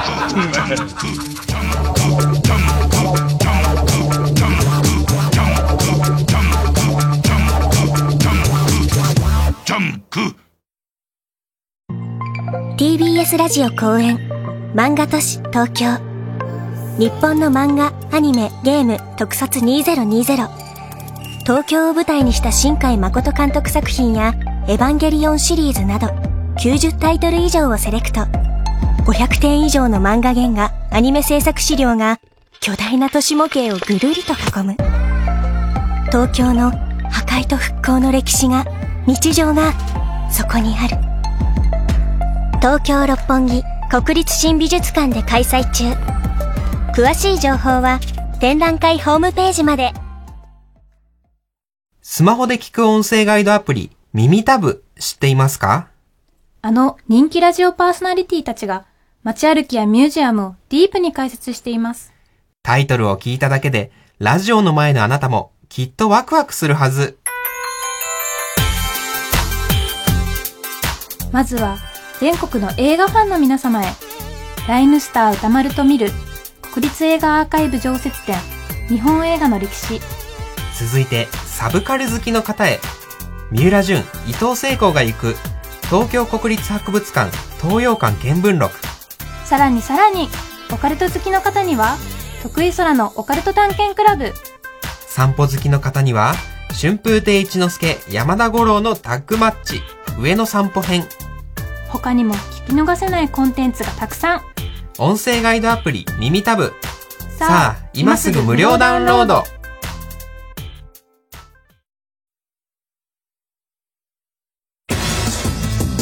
伊集院光深夜の馬鹿力えー、話してほしいこと、ラジオネーム、背中にはいつも幸せのポップコーンさんから、僕の好きなアイドルがノートで毎週30分のラジオを140円で販売しているのですが、有料のラジオをしてみたいですか？別に、ね、あのーこれ自体は皆さんが間接的にお金を払ってくれているっていう、そのスポンサーさんがいてくれてっていうことだから、自分にとっては別にこれ無料のラジオではなくて、何度も言いますけども、一回やるごとに8円いただいてますね。もう8円あれば一生遊んで暮らせる額ですから、あの、僕はこうラジオで8円もらった上に、あの、もうすでにその本の方で印税生活者なるわけですよ。ね。全部売れるとするじゃないですか。細かい割り、その割り当ては知りませんけど、僕10円もらったじゃ1万円ですよ。で、生活水準をそっちに合わせちゃえば、印税生活者なんですよ。拾ったもんとか食べればいいんでしょ？ねえねえ、拾ったもんを頼んだりとか泣きながらね、膝小僧から血が乾く暇もないぐらい土下座をし続けて、お願いすれば誰かが何かパンの一かけもくれるわけでしょ。ね。それであとはね、バターは1万円しませんから。そういうことでラジオのギャラと印税だけで僕はもう悠々自適なんですよ。食っていくことができますから、そういう意味で、その、えー、こういう、こう、えっと、140円で販売のラジオにそこまでの興味はないんですけど、本気で嬉しいです。本気で嬉しいのは、こういう選択肢があると、食っていけるっていう、要は、あのー、僕は一度もそんなことしたことないですけれども、あの、偉い人の顔色を伺ったりとか、ね。あの、なんで、プロデューサーさんとかもいるんですよ。僕がスペシャルウェイクって言うたびに席を外す人が、僕が見ていないって、いないでしょ、今。いないですよね。あの、あの子だ、あの温泉まんじゅう、いける温泉まんじゅういないでしょ、今。さっきまでいたんで、さっきまで山里のところの話した時はいたんですけど、いなくなってるじゃないですか、ね。ああいうことをしなくても、その、ね、もちろん聞いてもらう人数は減りますけど、減るでしょうし、ご迷惑をおかけしますけども、あの、選択肢があるのはもうすごくいいし、もっと言えば、こういう彼女のえー、僕の好きなアイドルがっていうのは男性か女性かわかりませんけど、こういう人から、えー、ところから、もうラジオ経験があるっていう形で、スカウトされるような世の中になるのは、なんかすごくいいことな気がしますね。えーと、ラジオネームバモラゴと、サッカーの話題もしてください。サッカーは、最近驚いたのは、えっ、と、なんかイギリスの4部リーグのチームに、バーガーキングあるじゃないですか。バーガーキングがスポンサードをして、で、まあ、えっと、ユニフォームの胸なりバー、バーガーキングって入ってるんですよ。で、これすごいなと思ったのは、えっと、FIFA2020。FIFA2020 にこの4部リーグのチームが入るようになったと。で、えー、バーガーキングは、結局、4部リーグだからさ、試合中継とかそんなないわけじゃないですか。おそあマニアックに見りゃあるんだろうけれども、じゃあ今日本のテレビで普通に J3 見ましょうとか、その下の株組織見ましょうともなかなか見れないと一緒で、そこまで有効じゃなさそうじゃないですか。でも FIFA20 に入ったから、あの、2020に入ったから、みんな、このチーム使って、そのバーガーキングの胸ロゴ入ったユニフォームを使って、ゴールしたシーンを YouTube にどんどん上げてくれと。ゲーム実況でどんどん上げてくれって言って、結構な人気になってて、このチームが。で、すげえなと思ったのは、それで結局さ、テレビ中継では見ない、その胸マークのスポンサーのバーガーキングを、その FIFA2020 ファンの人がやたら見る。で、自分の使ってるチームだから、ましてや、スーパーゴールをみんなバンバン上げるから、変な話、その FIFA2020 の、そのチームがみんな好きになってくから、グッズ売れ出したりとか、自分のいつも使ってるチームのやつだからって言って、そのチームのユニフォームとか、多分その4部リーグのチームのユニフォームがそこまで売れるもんじゃないと思うんだけど、それが結構な売れ行きを、をしてて、ってことは今度母体にもお金入ってくから、そしたらいずれ補強費も上がるでしょっていうことになってるっていうのは、俺す、ゲームす、これはサッカーすげえななのか、ゲームすげえななのか、えっと、バーガーキングすげえなのかはわかんないけど、あ、なんか最近聞いて、頭のいい人がいて、なんか素敵な循環をすることがあるんだなっていうのをちょっと思いましたね。じゃあ曲いきますか。えー、あ、フラッド・オブ・サークルでビーストモード。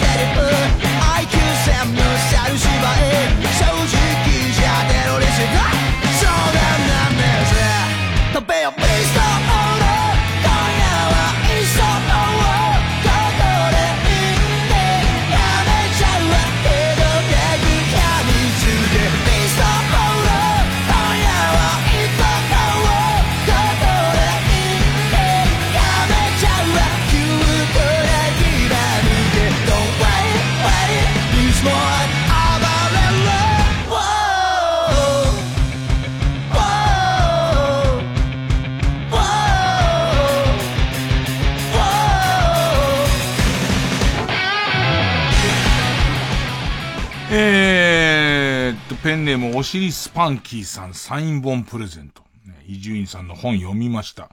夢から覚めたら伊集院さんと養老先生の体が入れ替わり、離れたところから心を通わすストーリーは奇想天外でとても良かったですって。ええ、あのー僕、えーっと、君の名は、を見てないんで、なのかなみたいな。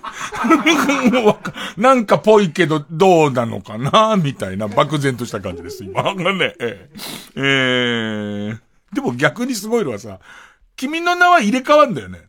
ぐらいは聞こえてくるのすごくない？だって一切見てねえんだから、こっちは。ね、えーえーラジオネームあくびさん。私は電子版派の人なので、電子版で、えーご著書の、えー世間とずれちゃうのはしょうがない購入しました。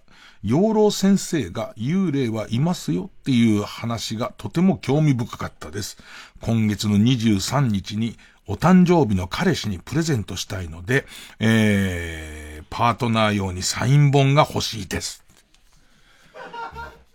君はな、何を目当てにこの番組を聞いているんだ？こんなちゃんと、実はこれ実はすごい長くてきちんとした文章なんだけれども、あのー、今週言うべきなのかな？深夜便の方が多分合ってると思う。ラジオ深夜便の方がこれちゃんとした人のためのラジオをやっているから、ね、いやいや、いや、あの、聞いていただけるのはありがたいんですけれどもね。はい。ということで、えー、伊集院この話題で話してくれっていうことと、それから伊集院さんのご著書を拝読いたしましたよという、えー、メールアドレス baka.tbs.co.jp baka.tbs.co.jp この話題で、えー、話してよ。まあ、あと読まれた人全員に、えー、深夜のバカ力カード。それから、えっ、ー、と、本の感想の中から、3名様に、えー、サイン本をお送りします。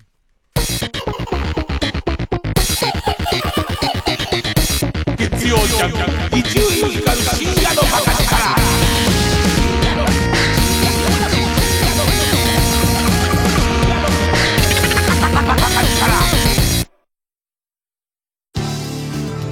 TBS ラジオジャンク。この時間は小学館中外製薬マルハニチロ伊藤園ホテルズ総合人材サービス新生梱包他各社の提供でお送りします。何かが動き出しているような気がする。私陣士と。マオマオが毒を求めて壮大な旅へ。おい違うだろ独創好きの少女が怪事件を次々解決。シリーズ最新作。薬屋の独り言。マオマオの高級謎解き手帳。コミックス最新第9集。絶賛発売中。小学館。TBS ラジオ公演。スペシャルスピードミュージックナイト。with HZ トリオ。オンリーワンピアノトリオ。HZ トリオが。国内における時代を超えた名曲を。スピード感あふれる独創的なアレンジカバーで披露します。11月6日金曜日午後7時。パシフィコ横浜国立大ホールで開催。お問い合わせはサンライズプロモーション東京。0570-003337まで。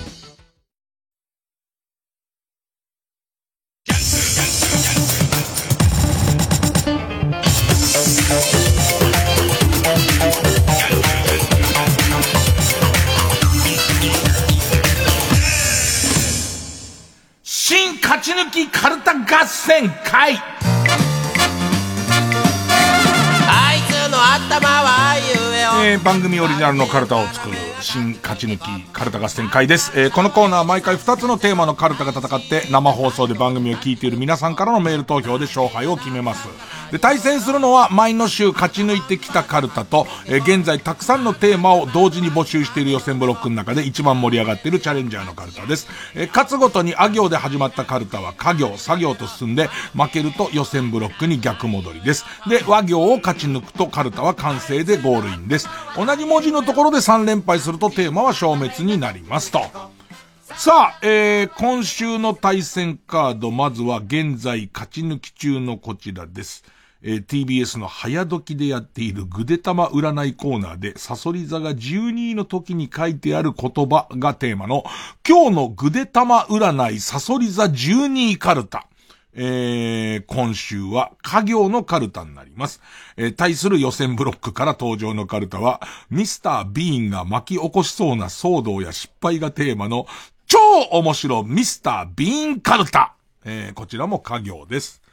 相変わらずミスター・ビーンの全貌が全然わかんない。で、スタッフ全員にわかんない中、なぜかこの前座ってゲラゲラ笑ってるナオメヒア君だけが大好きという。ねだから読むとたまにムッとされたりとか、あと、それありますけど、みたいなこともあるんですけどね。さあ、えー、まずは占いから行きましょう。こちらです。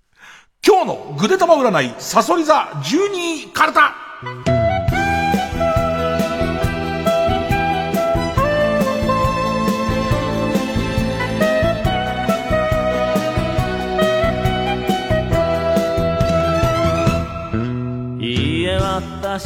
思い出した。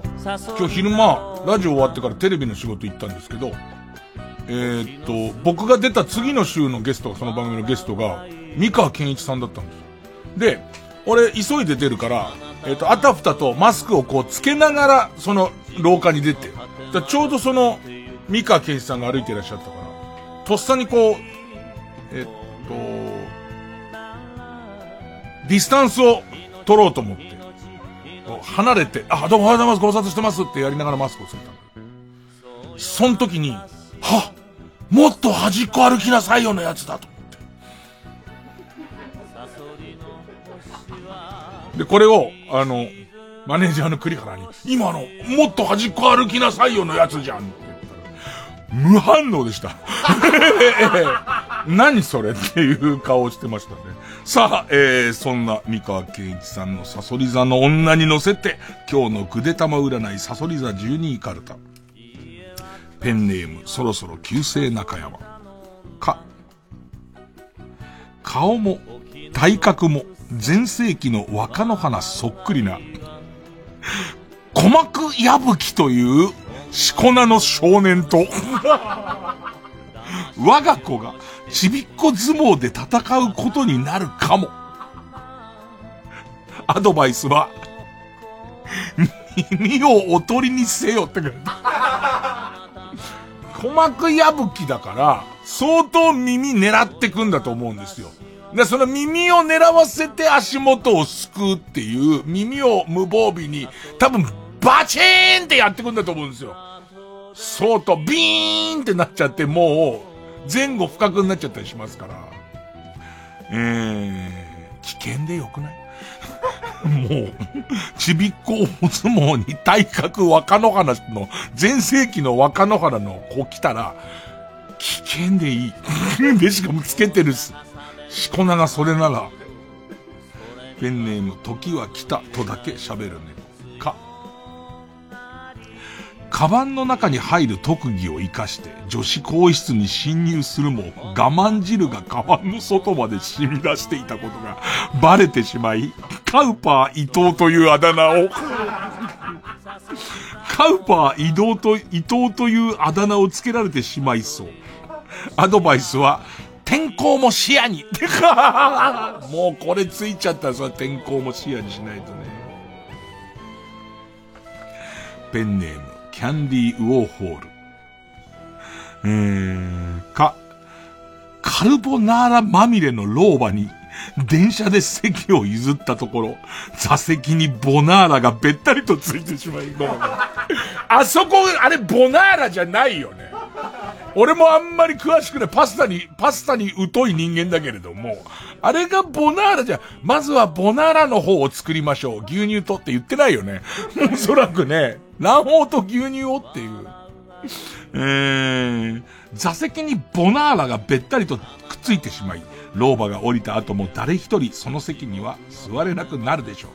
アドバイスは、人に親切にするのは、ほとんどの場合、良いことですが、って書いてあるからね。えー何があったらカルボナーラまみれなんだよ、老婆。しかもさ、そこから、その、をどうにもせずに電車乗ってきてんだよね。うん。ペンネーム、わんぱく大臣か。かりんとうが大好きで、いつも大量のかりんとうをくれるおじさん。自称、かりんとうイーストウッドが。もうむしろラジオ深夜便で採用される可能性あるよね。かりんとうイーストウッド、ペンネーム、なんかわかんないけど、ここ5週ぐらいしちゃってるから、その、ラジオ深夜便で、中年のおじさんが、えー、青森県弘前市のかりんとイーストウッドさんからのお便りです。全然、ね、一足早い冬だよりですなんで、普通のこと書いてきてても全然通用だよね。かりんとうが大好きでいつも大量のかりんとうをくれるおじさん、自称。かりんとイーストウッドが、今日はかりんとうをくれないかも。お前これだけ書きたかったろうーん。アドバイスは人が好意でくれるものを当てにするのは癒しいよって書いてある。かりんとうイーストウッドだからって毎回くれることを期待に。だから良くないよね。朝ごはんとか食べてないけど、でもかりんともらえるしっていう、思ってるわけじゃんか。それ良くない。それはそんな奴はもう12位です。え、ペンネーム形状記憶老人か。カラオケでジャパネット高田のテーマソングを熱唱する母親と、歌に合わせて、ふうふうの愛の手を入れる父親。その横で、一心不乱にマラカスを振り続けるお前が映った盗撮動画が、TikTok に流出する恐れあり。アドバイスは、万年筆型の隠しカメラに気をつけてっていう。だから絶対途中で追加オーダーを取りに来た店員以外来てないんだってことになり、あいつの胸ポケットのとこになんか入ってたな。あれですあれですよ。ねえ。北の町から南の町までのあの感じの間をもう一心不乱にチャカチャカチャカチャカチャカチャカチャカってやってるやつが TikTok に流出してるからね。ただ、いい家族だよ。とてもいい家族だよ。俺にはこんなこと一度もなかったよ。ね、うーん。ペンネームピストルチョコ。か、加藤サリで抜いてしまい、負けるかもって。加藤サリで抜いてしまったら負けかもね。えー、アドバイスは下着のカタログでも抜いておけっていう。うん、ペンネームゴージャスサブロー。会社でみんながドラマの話題で盛り上がってる時に、私はドラマとかは見ないですっていうことが、社会に迎合しない個性だと勘違いしているあなたが、辛辣だ。朝から辛辣なやつ来たね。うーん。えー、えー、と、読んでる途中のやつなくす？あった、はい。えー、会社でみんながドラマの話題で盛り上がってる時に私はドラマとかは見ないですっていうことが、社会に迎合しない個性だと勘違いしているあなたが、篠原智恵のデビューシングル、チャイムを、満員の東急大井町線内で聴いている時に、音漏れしているその音に合わせて、隣に立っていたサラリーマン風の40代男性に、男性に、口ずさまれてしまうかも。いいけど、あ、でももう誰も知らない俺の個性としての篠原智恵のデビュー曲を、さも当たり前のように横に歌っている人がいるということなのかなことじゃないな。えーえー、アドバイスは、電車の中でボリュームを控えめにって書いて、普通のことだとアドバイス。うーん、ペンネーム、スズムシ食べたか。下半身がロバート・キャンベル。上半身が渡辺直美そっくりなアパートの大家さん。人呼んで、ナオミ・キャンベルが？合鍵を使って家の中に侵入し、勝手にぬか床にアボカドを入れてきそう。ぬか床の置き場を変えましょう君何を言っている？そして逆に言うと、鈴虫食べたさんと俺の中には、君は何を言っているって言いながら俺が選んでるからね。逆に言うと、その他大勢の人がお前は何を選んでいるってことだからね。ペンネームインドカレーか。完全に番組の邪魔者扱いされているゾーンの真っ只中にいる武田鉄矢から。一個も面白くない漢字うんちくクイズに付き合わされるでしょう。この漢字の、えーと、元の形は何だと思いますかっていう、船なんですみたいな。ね、もう。ああ、はあっていうね。えー、アドバイスは？世界一受けたい授業には出ないでくれって書いてあるんだけど、世界一。こういうのできちゃうとさ、全録でさ、過去数週間の世界一受けたい授業見ちゃうよね。どうやったって。うん。えー、ペンネームウルトラマンキラ太郎、キ、キムチ鍋のつゆを発射する鉄砲魚に両目をやられて 自分がさ、会社行くんでネクタイ締めながらテレビ見てるとするじゃんか。ね。早時。これが一行見えたところで絶対二度見だよね。キムチ鍋のつゆを発射する鉄砲魚に両目をやられて、ゴロゴロのた打ち回ってる間に、金目のものは根こそぎ持っていかれるでしょう。アドバイスは、フェイスシールドを忘れずに。ペンネームウルトラマンキだったのき、ギョギョギョーと言って欲しくて、さかなクンの首筋にスタンガンをバチッとやっても、幼少期に遊んでいた電気うなぎいじりで、電気に対してすっかり耐性がついてしまっているので、人差し指でポリポリ書くぐらいのリアクションしかしてくれないぞ。アドバイス。鉄バットの方が声は出るって。バーンギョギョーつって。ペンネーム BJ サトル。だんだん皆さんわかんなくなると思いますけど、これサソリ座ですからね？サソリ座が、12位がサソリ座って時の文言ですからね。ペンネーム BJ サトルキ。距離感の近さと、アットホームな雰囲気が心地よかった地方のラジオ番組を、人気アイドルが大ファンだと公言したせいで、変なノリのメールが増えて。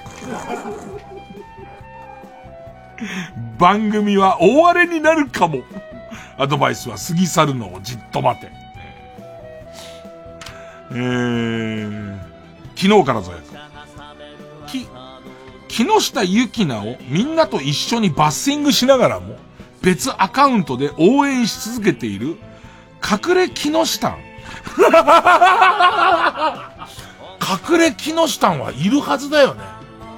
まただって再開したところにあんだけフォロワーの人いるんだから、隠れ木下はいますよ。えー、隠れ木下だと友人たちにバレる予感。アドバイスは、不祥事を犯した他のタレントも応援してね。えー、ペンネーム形状記憶老人く、靴を舐めろと言われて喜んで舐めたのに、舐め方が下品という理由で、施設刑務所の所長にぶん殴れられるかも。あのさ、たまにさ、お前どこにいんだよっていう、えー、アドバイスは、恥じらうように舐めろ。形状記憶老人。け、劇場版リリコ対メカリリコの総監督に任命される恐れあり。アドバイスは、本当のメカリリコはあなたの心の中にいるのかもしれません的なラストで締めてみればって書いてあるんだよ。俺なら違うね。えー、っと、科学の発展が生み出したメカリリコ。明日あなたの街に来ないとは誰にも言えないのです。が俺の終わりかな。最終的には。ペンネーム、ソフィーと双子の姉妹、け。結婚で引っ越した街の写真展で、10年前に家を出て行った母さんが、笑顔で見知らぬ家族と写っているフォトを見つけそう。アドバイスは、お父ちゃんには内緒だぞって。ショックだろうね。えー、って思うだろうね。出来上がってるじゃん、だって。街の写真展に家族写真を飾ってもらうっていう出来上がり方ってすごいじゃん。家族写真撮って、それも街の写真館で家族写真撮るっていう行為自体の何の疑いもない幸せさ。覚えてないだろうな、君のことをっていう感じね。えー、ペンネーム、ウォッス10番。校長先生が変なキノコを食べて凶暴化し、野球部員から奪ったバットで百葉箱を粉砕するよ。アドバイスは、こういう時のためにいる体育教師に取り押さえてもらいなさい。ペンネーム経由。コ、コストコで大きなピザを買って帰った日に、母が妹を連れて家を出て行ったため、老いた父と二人で食べることになるかも。アドバイスは、食べられない分はカットして冷凍保存しよう。だからさ、普通のピザのアドバイスいいんだって。ピザじゃないんだって。お母さんと妹が出ていかなくていいような、そっちのアドバイスなんだって。えー、以上かな。ということで、えー、今日のぐでたま占いサソリ座12位カルタでした。さあ、対するはこちらです。超面白ミスター・ビーンカルタ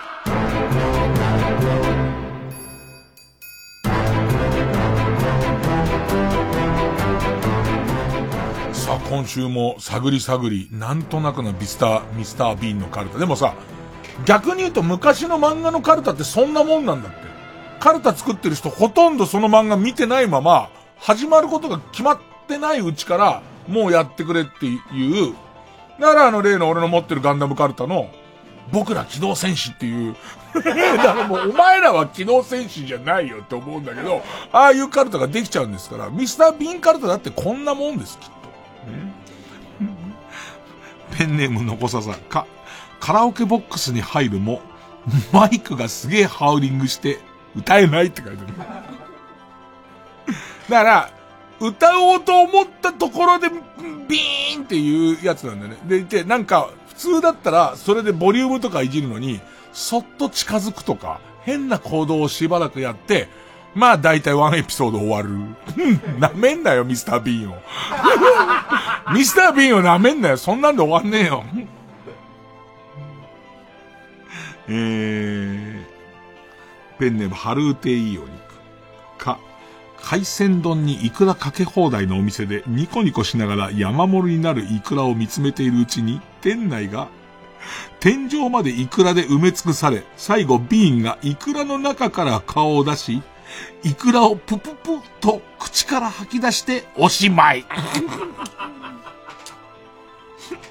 なんかこう必ず入ってくんだよね。ビーン日本に行く。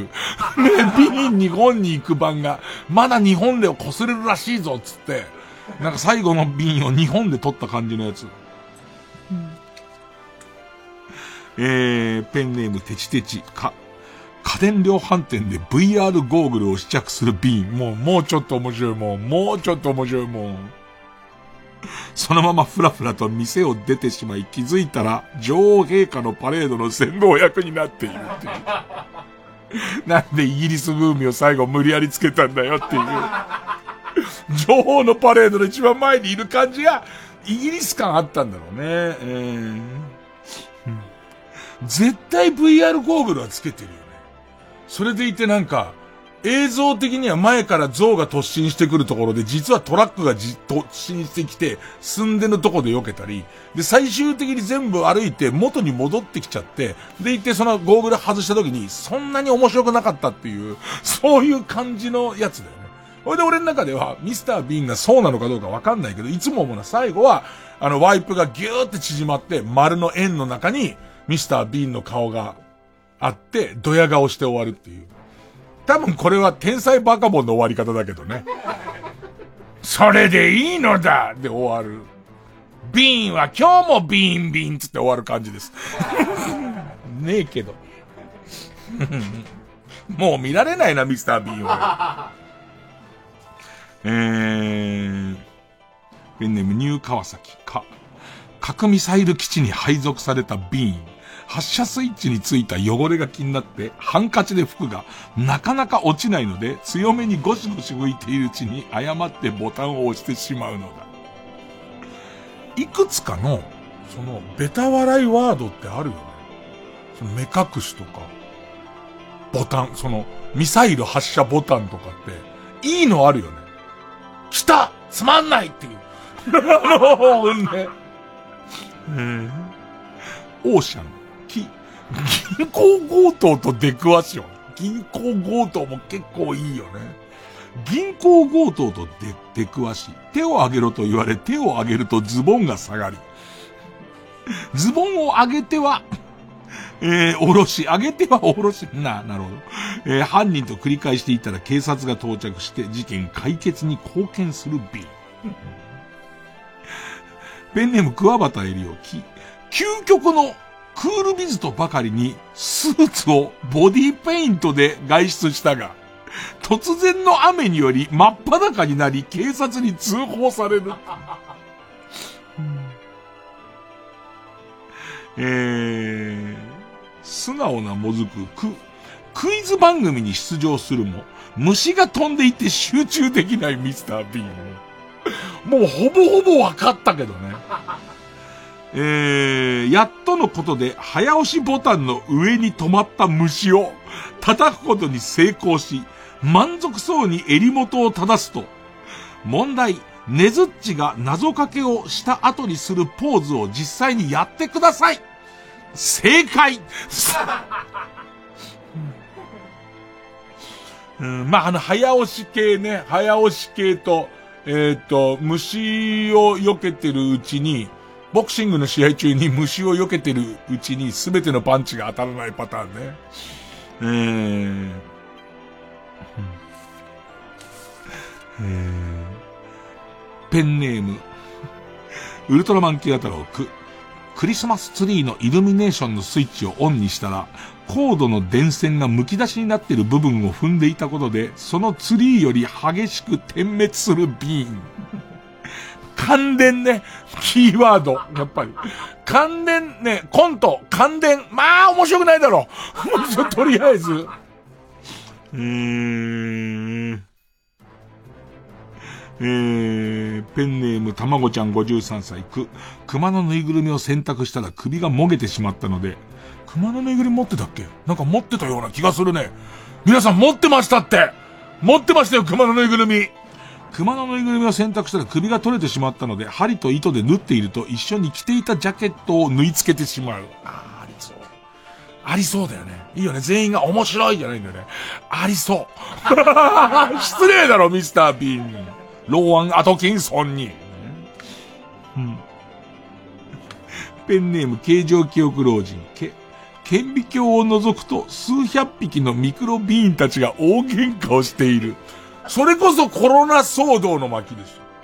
それでなんかその検体を顕微鏡で見るとちっちゃいビーン、悪ビーンと、いいビーンみたいなやつか、もしくは、ビーンのちっちゃいやつとコロナウイルスが、取っ組み合いの喧嘩をしてるみたいな。それで二度見するみたいなあるでしょ。白衣を着たビーンと、あとその、えっ、と、血を取られたビーン。ビーン何人いるんだよ、これ。えー、ペンネームあの日知恵熱が出たんだ。こ、こっちのタンスの引き出しを閉めると、あっちの引き出しが開いて、あっちを閉めるとこっちが開いて。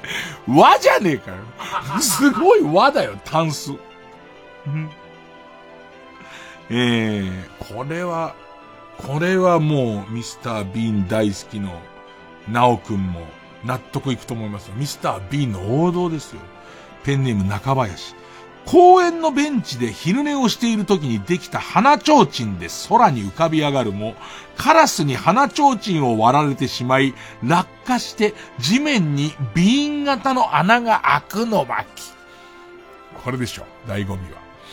ビーンの醍醐味はこれでしょ。いたずらカラスでしょ。いたずらカラスに花蝶鎮を割られて、で、空中で、えっ、と、バタバタ手を、あのー、翼みたいに踏んですけど、それでも落っこって下にちょうどビーンの形の穴が開く。これでしょ。ね。うんえー、そうですね。ペンネーム菅ジモンコ、コインランドリーで洗濯をするビーン。洗濯機を回していると今着ている服の汚れも気になってきた。着ている服も洗濯機に放り込み、全裸に革靴で、美味しんぼを読むビーン。なんで最後美味しんぼなの？英字新聞で。英字新聞でいいじゃない。俺の中では、多分、その一個手前のところに、靴、革靴と蝶ネクタイだけ残ってて、蝶ネクタイをつまんで入れるっていう感じです。なんかこう、つまんで、ね、いきなりこう、そうだ、蝶ネクタイ忘れてたってポーズをしてつまんで、なんか中にポイって入れる感じですよね。で、そこに貴婦人が来ちゃって、で、英字新聞で上手に服らしいものを作るっていう。その前から見たら服っぽいやつを作る、みたいな。で、そこになんか若者が、英字新聞柄のシャツ着た若者も来ると思う。見たことないけどね、一回もね、一回も見たことないけどね。さあ、ということで、えー、今日のぐでたま占い、サソリ座12カルタ対、えー、超面白ミスタービーンカルタ。サソリ座勝ったと思う人は、ひらがなでメールの件名に、サソリ。で、えー、ビーンが勝ったと思う人は、カタカナでメールの件名にビーンと書いて、えー、メールの本文に住所、氏名、年齢、電話番号を書いて、これからかかる曲の間に送ってください。投票は1人1回で抽選で3名様にバカ力カードをプレゼントします。メールアドレスは、baka.tbs.co.jp、baka.tbs.co.jp です。ってことは、えっ、と、今日のメールはここまでっていう、ね、あの喋ってほしいことのメールと、えー、読書感想文のメールはここまでで、こっからは投票に使います。えー、曲、裏紙早期で、とぼけた顔、えー受付開始。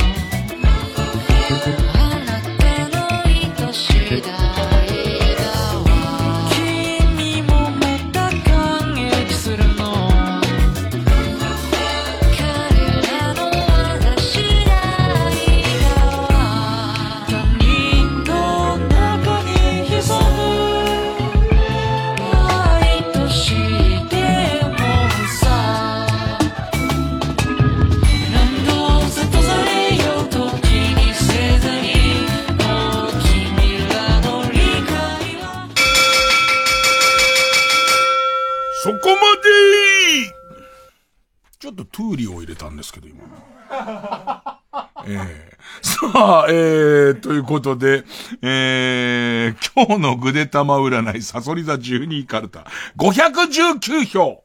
超面白いミスタービーンカルタ。457票を買ったのは、今日のぐでたま占い、サソリ座12カルタ。本当はミスター・ビーンを早くゴールしてもらって、答え合わせをしたいんですけどね。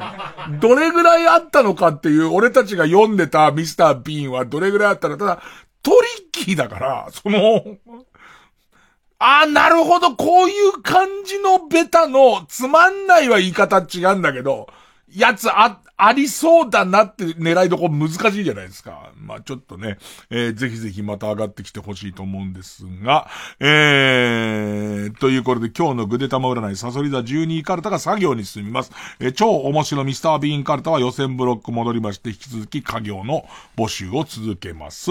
そして、えー新たな挑戦者こちらです。すっとぼけ古市のりとし節カルタ。とぼけた顔してバンバンバンバンバンバンバンバンバンバンバンバンバンまあ、わざと知らないふりをして、とぼけて嫌味を言い、にやりとする、古市のりとし節が、まあ、テーマのカルタ。結構久しぶりですね。えー、そうですね。例題きちんと久しぶりだからやっておきましょうかね。た、た、他行なんでた。ペンネーム、そろそろ旧姓中山。た、大体、どんな映画もチケット代が同じっておかしくないですか？予算やクオリティを考えると、ジョーカーとか、アベンジャーズが1800円なら、矢島美容室ザムービー、夢をつかまねばだ。あたりは、150円でよくないですか？えー、ペンネームオーシャン、た、ダイナマイトボディって表現おかしくないですか？だってダイナマイトって円柱だから寸胴ってことになりますよね。むしろ巨乳を連想させるなら、丸い爆弾ボディって言った方が良くないですか？ちゃんとこのカルタの古市さんも、なるほどっていうね。なるほどっていうことと、それを言ったらおしまいだよっていうことを両方言いますからね。えー、ということで次回の対戦カードは、今日のぐでたま占い、サソリ座12カルタが作業です。そして対するすっとぼけ古市のりとし節カルタは他行になります。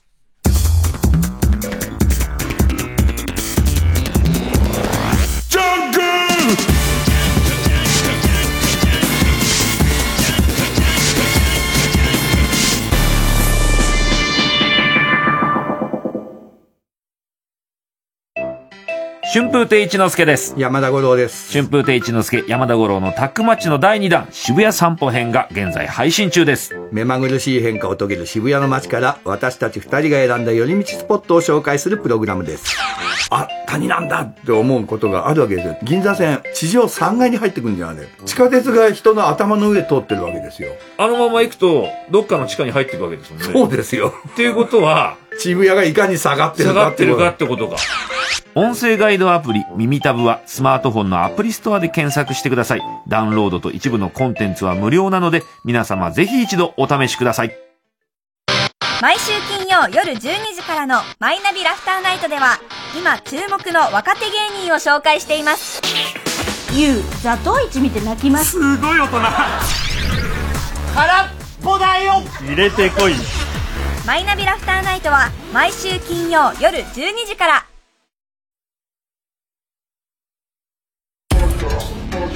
月曜着衣10位光る深夜のバカ力えー、喋ってほしいこと、ラジオネーム無縁さん。えー、最近購入したおすすめのガジェットななどあれば教えてください。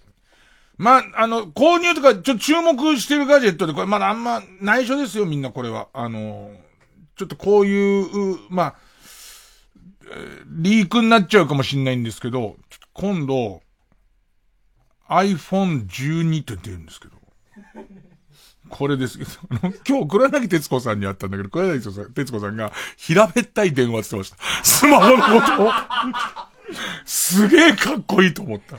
平べったい電話って言ってる。平べったい電話いいわーと思って、ねえ最近なんだろうな、なんか、大体ガジェットっていうか、ああいうの旅で使うものを買うから、旅が止められてると、あんまなくて、だから、あの、例の、えー、テクテクライフと、えー、っと、ドラクエウォークをやるように買ったその2万5千アンペアの、えー、モバイルバッテリーというのは、大きさどれぐらいかな？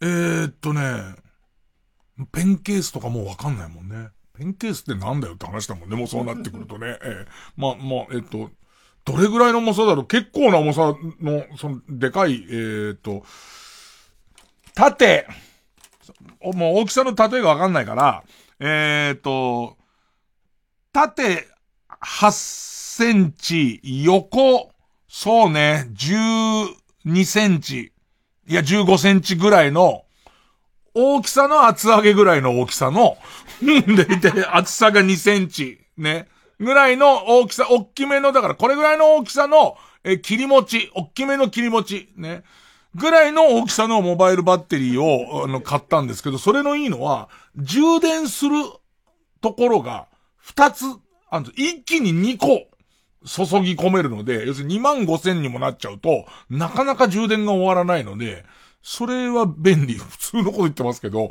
その2つ USB-C の入り口があって、ね、出口は結構あるんで、出口は3個ぐらいあるんですけど、でかいやつは、入り口が2つあるから、そこをいっぺんに2個のところから行くと、早く、あの、充電が注がれる、注ぎ込まれるっていうのが、それありがたくて使ってますね。それから、どんななんだよ、普通さ、もうさ、深夜も変わったなと思うのはさ、もう若者のためのさ、若者のための兄貴分の DJ が深夜やるわけじゃん。こっち52じゃん。で、52でずっと聞いてる人もそれなりに年齢いくじゃん。ね。で、普通の深夜のこういうラジオ番組に来る喋ってほしいことが、ラジオネーム千倍一丁さんから、年を取るにつれて、性欲との向き合い方が変わったなと感じた話。恥ずかしいわ。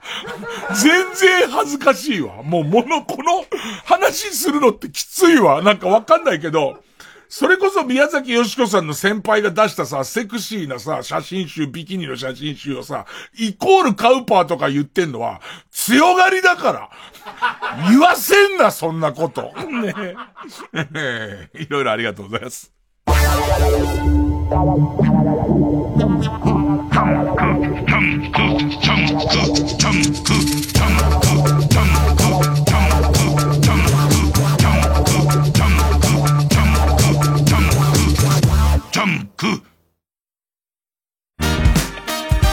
ここでサムタイムスのモーニングをお聞きください。Sun goes down Up and down. 繰り返す街並み人混みいつものミュージック Many sorrows かき分けかかとがアスファルト叩くこのままじゃきっとダメだって。誰もそんなことは言ってないけど。消した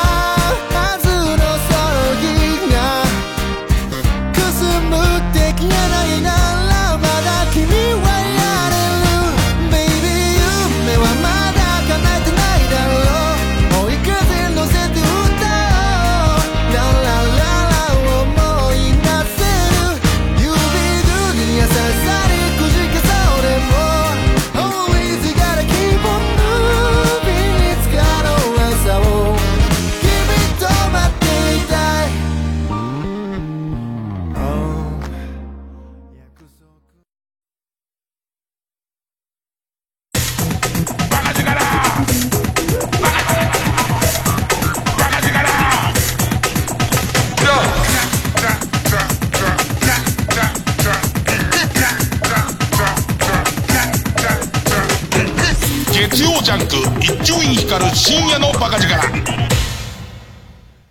あの歌こう聞こえたらもうおしまいコーナーお.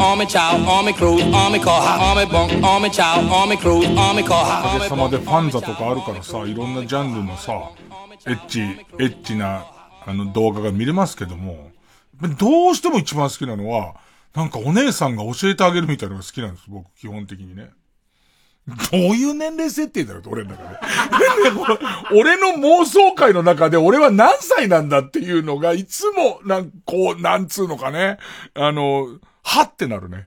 はってなる。なんかその、人妻ものとか、まあ、熟女ものも今かなり広がっているものの、もう熟女カテゴリーで入ってる人も相当年下になってくるじゃんか。俺はなん、俺は何なんだと思ってる？ね今俺のこの妄想の中に描かれてる俺は何なんだっていうものにいつも抵抗しています。52歳です。えー、さあ、えー、まあ曲の聞き間違いを発表していくコーナーです。えー、そんじゃですね、どれから行きますからね。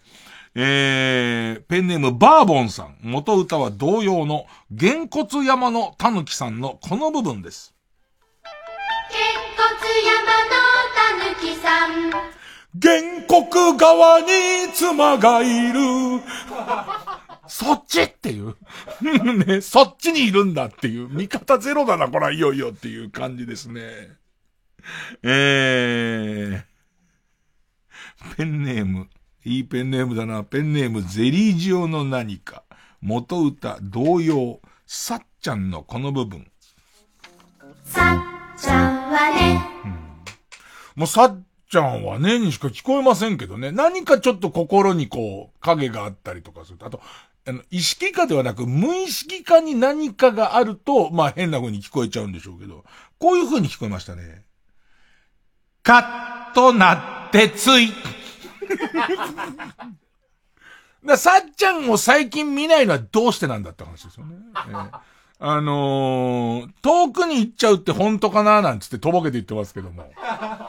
ええいろいろあったんでしょうね。で、そのことを自分も騙せちゃってますから、普通に生きちゃってますけど、あ、さっちゃんは結局のところ、あのバナナが半分しか食べられなかったななんつって。で、最終的に遠くに行っちゃったなって思い出にすり替えてますけど、たまに街でこれ聞こえちゃうと、もう、もう自分は騙しきってんですよ。記憶がなかったことになってんですけども、カッとなってついって思っちゃうんですよね。ええ深いんですよ。ただの替え歌のコーナーじゃないんですから。ね。ええやっぱり響きがいがいいんだよな、元歌との。えーペンネーム、ど根性タイロンさん。元歌、松田聖子の渚のバルコニーのこの部分です。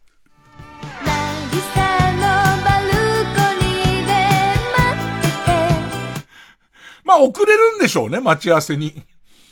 待ち合わせに遅れるし、確約できる時間がないから、割とそっち側が渚のバルコニーで待っててほしいっていうまあ背景はあるわけですよね。ここと絡んでこなきゃダメなんですよ。ね。こういう風に聞こえております。亀田の柿の種食ってて、途端にあのさ、白い猫足みたいな椅子あんじゃん、鉄でできてるやつ。ね、塔じゃなくて鉄でできるややつみたいなバルコニーにあって、あれ座って、片手で袋持ってポリポリポリポリ食ってるっていう、バカっぽくなんですよね。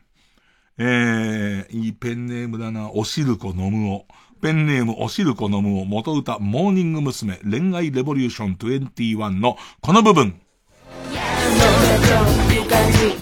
ここですか。ねえ。え、ここはこういう風に聞こえました。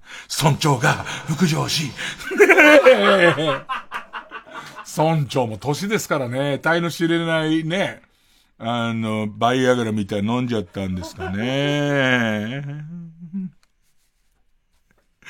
ペンネーム、BJ サトル、元歌、岩崎宏美、ロマンスのこの部分。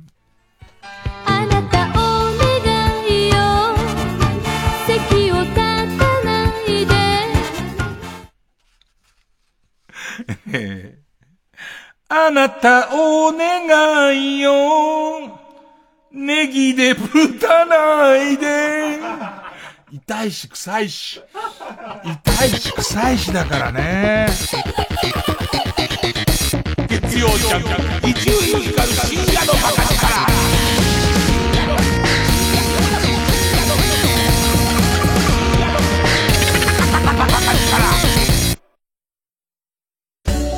の徳井空です。音声ガイドアプリ耳タブで徳井空のオカルト探検クラブが好評配信中月刊ムー編集長の三上竹春さんを助っ人に迎え、関東のオカルトスポットを大紹介。カッパ連邦共和国はい。っていうのがあるみたいなんですけど、やっぱり編集長ご存知でした？ご存知も何もない、うん。国民ですか？国民なんですか？国民なんです実は。実は、国民ですよじゃあここめちゃめちゃパワー溢れてるわけですね。もうねスプーン曲げ少年超能力者のお墨付き。すごい。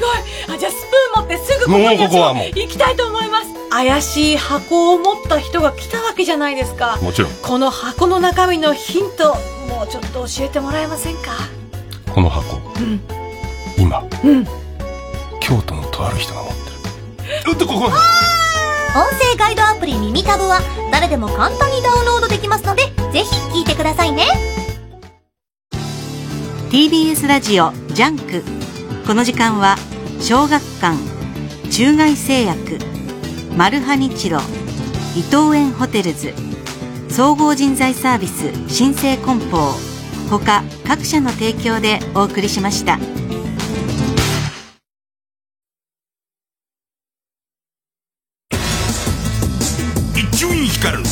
夜のバカ力さあ、もうなんだかんだでエンディングですけど、いっぱいもらってますよ。えー、ラジオネーム、犬のしっこで育つ草さん。どういう時に考えたペンネームなんだよ。このペンネームの人から、乾燥する季節のお肌の対策はありますかって書いてますけど。これ、資生堂のモアリップっていうのを必ず持ってるんですけど、持ってるんですけど、しょっちゅう使うんじゃないですよ。なんかね、季節の変わり目の乾燥の日に、必ず一回ものすごいのが来るんですよ。この時にモアリップを出すことにしてて、その、あの、しょっちゅう使うと、多分効かなくなるだろうからっていう 真面目な答えですけど。何が資生堂のモアリップだよ。あ、私は寝ますよ。はい。あ、山里のとこ行くから、そっちも聞いて。ロゼリアトークライブ from バンドリイベント配信中声優の相葉愛菜です。バンドリーガールズバンドパーティーの中のストーリー生アフレコ、ロゼリアライブ映像セレクション、そしてゲーム対決。まあ、このイベントでしか見られない企画が満載ということで、ぜひ見てください。出演はバンドリから生まれたガールズバンドロゼリアより相葉愛菜工藤遥桜川めぐ10月18日のイベントの模様を25日までアーカイブ配信チケットは E プラスで販売中。詳しくは TBS ラジオイベントページまで。TBS ラジオ 90.5MHz 総合住宅展示場 TBS ハウジングであなたも夢を形にしませんか？3時です